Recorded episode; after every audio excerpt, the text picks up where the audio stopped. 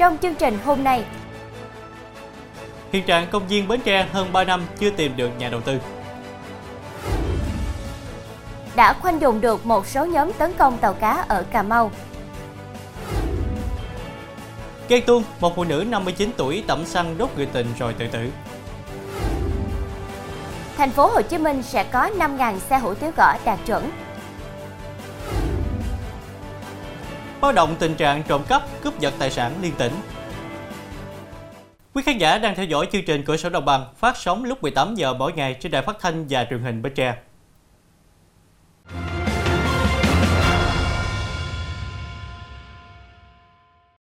Thưa quý vị, sau hơn 3 năm thông qua chủ trương nhưng đến nay vẫn chưa tìm được nhà đầu tư, Ủy ban Nhân dân tỉnh Bến Tre đã có tờ trình gửi Hội đồng Nhân dân tỉnh xem xét bãi bỏ nghị quyết về việc thông qua chủ trương đầu tư xây dựng công viên trung tâm thành phố Bến Tre.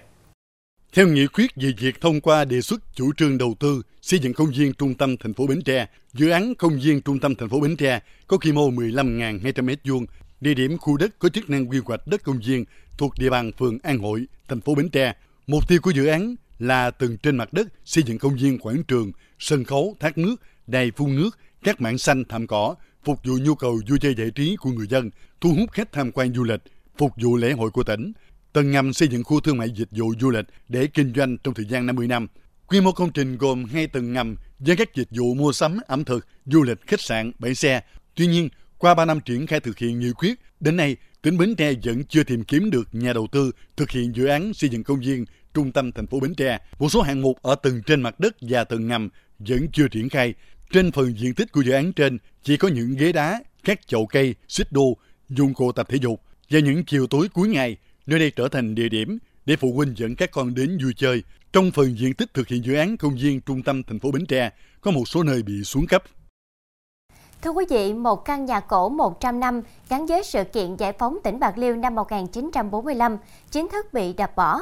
Nguyên nhân là do căn nhà này đã xuống cấp, không thể phục hồi được. Quyết định này khiến người dân Bạc Liêu lo lắng cho hàng loạt căn nhà cổ khác tại Bạc Liêu liệu có cùng chung số phận như căn nhà này.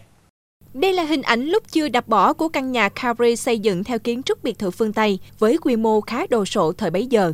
Với những giá trị kiến trúc cổ, nhà Capri được liệt vào danh sách nhà cổ tiêu biểu của tỉnh và được Ủy ban Nhân dân tỉnh Bạc Liêu xếp hạng là di tích lịch sử cấp tỉnh năm 2013. Dù là di tích cấp tỉnh từ năm 2013, nhưng không được ai chú ý, trùng tu, chăm sóc. Trước khi được đập bỏ, ngôi nhà này bị dây leo bao phủ và xuống cấp nặng. Tháng 11 2023, ngôi nhà chính thức bị đập bỏ. Lãnh đạo thành phố Bạc Liêu, đơn vị quản lý, bảo vệ di tích theo phân cấp, lý giải do ngôi nhà đã xuống cấp trầm trọng, không còn khả năng phục hồi. Không chỉ nhà Capri, một ngôi nhà khác tại tỉnh Bạc Liêu hiện nay cũng đã xuống cấp trầm trọng nhưng chưa được trùng tu. Đó là di tích kiến trúc nghệ thuật nhà cổ Tòa Tham Biện, dinh tỉnh trưởng thời Pháp, tọa lạc tại số 29 đường Trần Phú, phường 3, thành phố Bạc Liêu. Ngay cả chiếc đồng hồ đá độc nhất vô nhị tại Việt Nam cũng xuống cấp trầm trọng. Thành phố Bạc Liêu cho trùng tu lại theo hướng nâng lên, di dời ra nơi khác khiến nhiều nhà khoa học lo lắng sẽ không còn độ chính xác, làm biến dạng di tích. Chuyển sang thông tin đáng chú ý khác, hôm qua tại tỉnh Vĩnh Long đã diễn ra hội thi trưng bày qua phong lan toàn quốc năm 2023 với chủ đề Kết nối niềm đam mê. Hội thi quy tụ hơn 600 tác phẩm hoa phong lan đặc sắc của gần 500 nghệ nhân thuộc các câu lạc bộ, hội qua lan ở 52 tỉnh, thành phố của cả nước. Theo ban tổ chức, hội thi lần này quy tụ nhiều tác phẩm hoa lan đẹp, độc đáo, hội tụ nhiều giá trị, ý nghĩa và kỹ thuật vượt trội của nghệ nhân. Hội thi nhằm tạo điều kiện cho những người yêu thích hoa phong lan của các vùng miền cả nước giao lưu, trao đổi, học tập kinh nghiệm về sản xuất kinh doanh, chăm sóc, đồng thời tôn vinh những tác phẩm mới, đẹp do những bàn tay khéo léo, tài hoa của các nghệ nhân thực hiện đã cống hiến cho công chúng thưởng lãm. Thông qua hội thi cũng thể hiện nét đẹp tinh thần, tình đoàn kết, gắn bó, chia sẻ, giúp đỡ lẫn nhau của những người yêu thích hoa phong lan trên các vùng miền của cả nước. Từ đó tạo cơ hội cho người yêu hoa lan cùng nhau phát triển, đem đến niềm vui cho mọi người. Dịp này, ban tổ chức hội thi đã trao 70 suất học bổng cho các em học sinh có hoàn cảnh khó khăn trên địa bàn thành phố Vĩnh Long. Thưa quý vị, ngành chức năng tỉnh Cà Mau đã khoanh vùng được một số nhóm đối tượng liên quan đến vụ việc ngư dân Kiên Giang trình báo tàu cá bị tấn công bằng súng đạn chì và bơm xăng khi đang khai thác trên biển. Theo các ngư dân, nguyên nhân có thể là những người lạ mặt không cho khai thác ở vùng biển đó để họ bán ngư trường. Trước đó, anh Phạm Văn Đồng, 30 tuổi, ngụ thành phố Hà Tiên, tỉnh Kiên Giang, đã gửi đơn trình báo về việc tàu cá cùng 12 ngư dân bị tấn công khi đang hoạt động trên vùng biển đến các cơ quan chức năng. Theo trình báo của anh Đồng, vào khoảng 1 giờ 45 phút ngày 8 tháng 11, tàu cá của anh cùng hai tàu cá khác với tổng cộng 12 ngư dân hoạt động tại vùng biển tỉnh Cà Mau. Lúc đó bất ngờ có ba phương tiện áp sát. Những người trên đó đã dùng bơm xăng ném, súng tự chế bắn vào những người đi trên ba tàu cá. Khoảng 10 phút sau, họ đã bỏ đi. Lúc này các ngư dân lo dập lửa cháy do bơm xăng và sơ cứu cho những người bị thương. Vụ tấn công khiến ngư dân M 30 tuổi ngụ thành phố Hà Tiên bị bắn trúng chân. Ngư dân V 45 tuổi ngụ thành phố Phú Quốc bị đạn bắn xuyên bắp chân. Còn ngư dân D 51 tuổi ngụ thành phố Hà Tiên bị đạn bắn vào mặt. Hiện ba ngư dân bị thương đã được phẫu thuật và sức khỏe dần ổn định. Trong lúc ghen tuông, người phụ nữ 59 tuổi đã tẩm xăng đốt người tình, sau đó uống thuốc tự tử khiến hai người tử vong. Ủy ban nhân dân phường 7 thành phố Tân An tỉnh Long An xác nhận vụ việc hai người tử vong do ghen tuông vừa xảy ra trên địa bàn. Trước đó, ngày 10 tháng 11, bà B, 59 tuổi, ngụ đường 278, phường 7, thành phố Tân An, đến nhà nghỉ Huyền Linh, đường Nguyễn Văn Trung, phường 7, thành phố Tân An, do ông T, 62 tuổi, ngụ cùng địa phương làm chủ để nói chuyện. Tại đây, dù hai người ở riêng mỗi người một phòng, nhưng đã xảy ra mâu thuẫn, cãi vã và lớn tiếng với nhau. Đến khoảng 2 giờ sáng 11 tháng 11, bà B đi sang phòng ông T gõ cửa. Ngỡ khách kêu trả phòng trọ nên ông T mở cửa phòng, liền bị B tạt xăng vào người rồi châm lửa đốt. Sau đó B cầm chai thuốc trừ sâu chuẩn bị sẵn uống để tự tử. Bị bỏng nặng, ông D mở cửa phòng hô hoáng nhờ mọi người xung quanh hỗ trợ và đưa đi cấp cứu. Riêng bà B chạy về nhà cách đó hơn một cây số, chốt khóa cửa lại. Ông T được mọi người đưa đi cấp cứu và tử vong khoảng 9 giờ cùng ngày. Bà B được gia đình phát hiện và đưa đi cấp cứu nhưng đã tử vong khoảng 15 giờ chiều. Sáng nay thi thể bà B đã được gia đình đưa đi hỏa táng. Ông T cũng được gia đình đưa đi an táng. Trong phần sau sẽ có Nhân viên công ty công nghệ tử vong dưới sân chung cư ở thành phố Hồ Chí Minh. Tìm thấy anh trai mất tích suốt 40 năm nhờ rà soát làm căn cước công dân.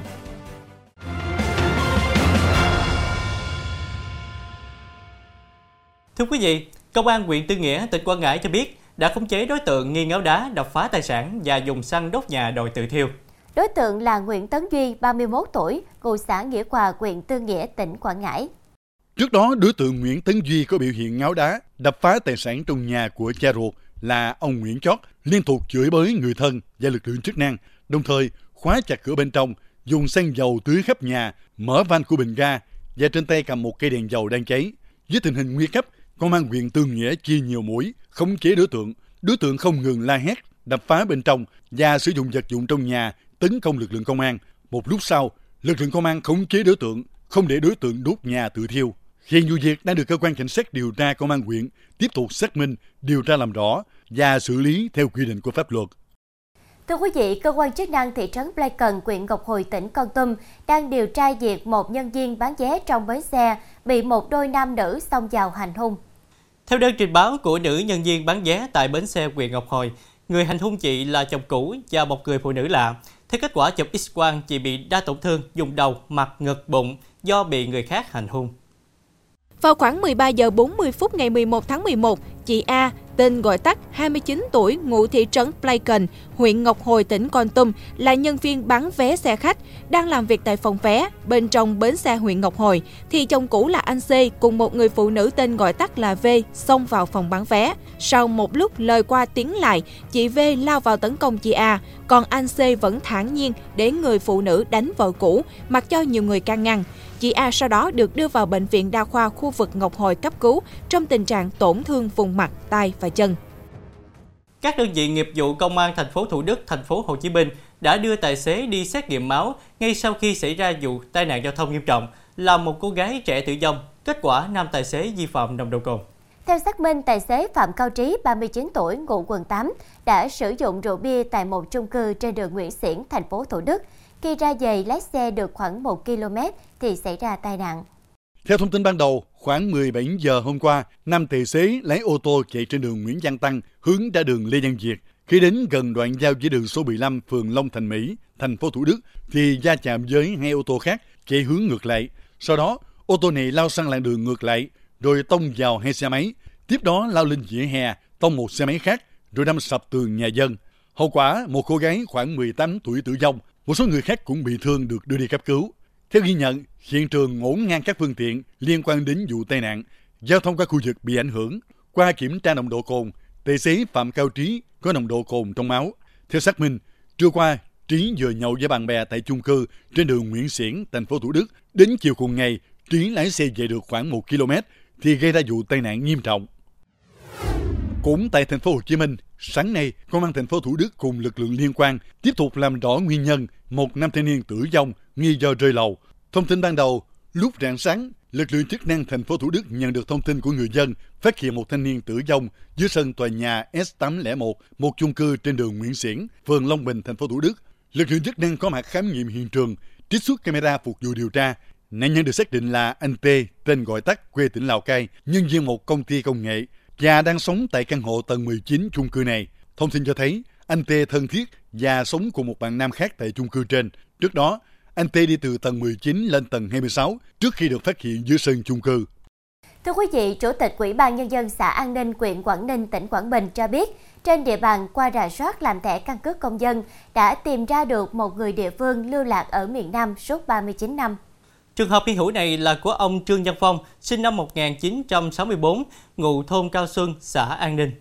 Theo Ủy ban dân xã An Ninh, năm 1984, ông Trương Văn Phong có cự cãi với cha mẹ. Sau đó, ông Phong bỏ đi biệt tâm. Gia đình tìm kiếm nhiều năm nhưng không có thông tin. Cứ tưởng ông Phong mất tích. Chính quyền địa phương sau một năm tìm kiếm cũng đưa ông Phong vào diện mất tích. Đầu tháng 11 năm 2023, Ủy ban nhân dân xã An Ninh nhận được điện thoại từ công an phường Xuân Thanh, thành phố Long Khánh, tỉnh Đồng Nai, xác minh danh tính ông Phong. Khi nghe người này nói về thông tin quê quán ở thôn Cao Xuân, xã An Ninh, huyện Quảng Ninh, tỉnh Quảng Bình, nhằm làm căn cứ công dân, qua thông tin, ông Trương Văn Thường, xã đội phó phát hiện đó là anh trai mình, người mất tích 39 năm qua, với các nhận diện riêng khi ông Phong ở quê. Từ đó gia đình đón ông Phong cùng vợ con trở về làm các thủ tục giấy tờ để ông Phong được công an Đồng Nai cấp căn cước công dân. Được biết, khi vào Đồng Nai, ông Phong khai tên là Trương Văn Thạch và lập gia đình tại đây.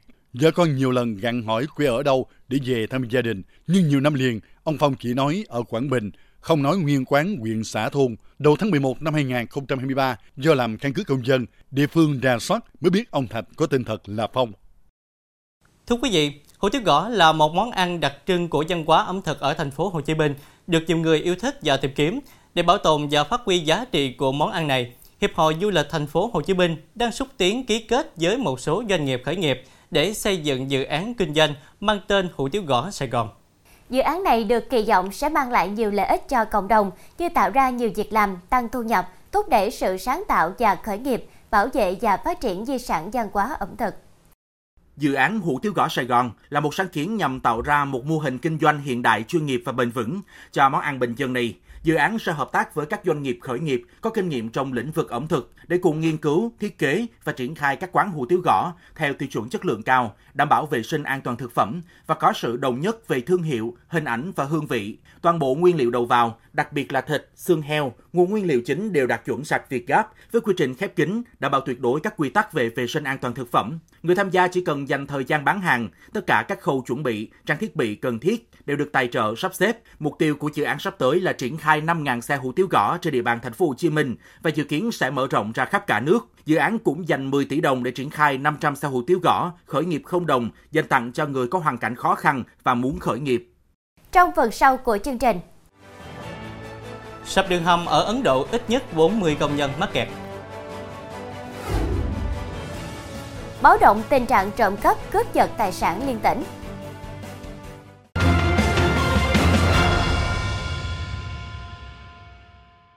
Chỉ sang tin thế giới, nỗ lực cứu hộ đang được khẩn trương triển khai tại bang Uttarakhand, phía bắc Ấn Độ nhằm giải cứu gần 40 công nhân bị mắc kẹt trong vụ sập đường hầm đang xây dựng vào ngày 12 tháng 11. Một quan chức của lực lượng cứu hộ cho biết, tin nhắn đã được gửi tới các công nhân bị mắc kẹt thông qua ống bơm oxy để thông báo nỗ lực cứu hộ đang được triển khai nhằm đảm bảo an toàn cho họ.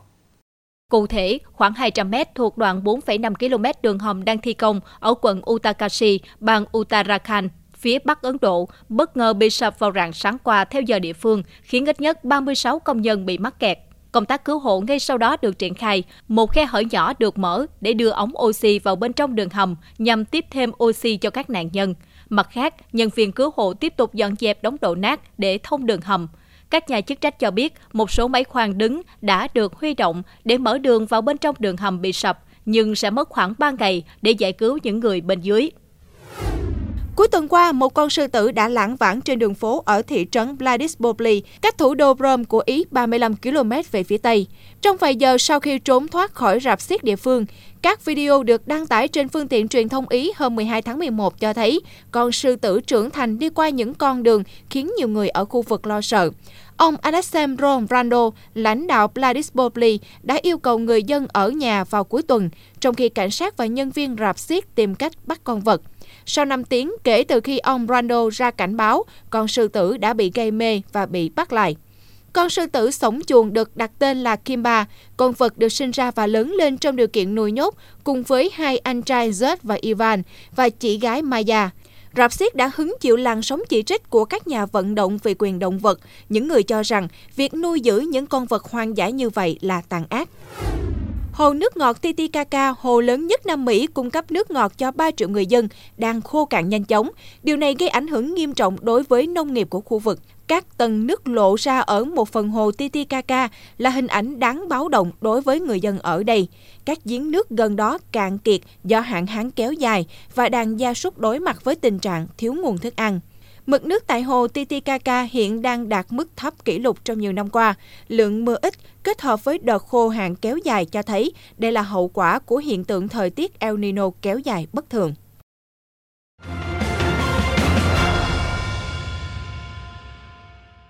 Thưa quý vị, lợi dụng đêm khuya, một nhóm đối tượng từ tỉnh Sóc Trăng qua địa bàn tỉnh Hậu Giang gây ra các vụ cướp và trộm cắp tài sản hết sức manh động. Với tinh thần tấn công tội phạm, Công an thành phố Ngã Bảy, tỉnh Hậu Giang phối hợp với công an các đơn vị địa phương nhanh chóng bắt giữ các đối tượng, trả lại sự bình yên cho người dân.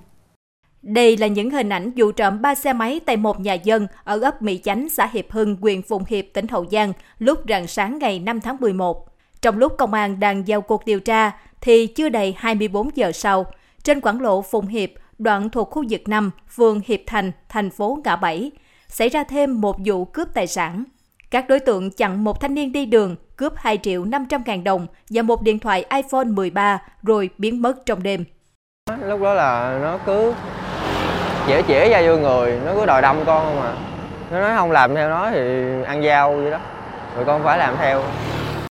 Nhận tin báo, ngay trong ngày 6 tháng 11, cơ quan công an lần lượt bắt 9 đối tượng từ 15 đến 20 tuổi cùng ngụ tỉnh Sóc Trăng tham gia vụ cướp và trộm cắp tài sản trên cùng phương tiện gây án.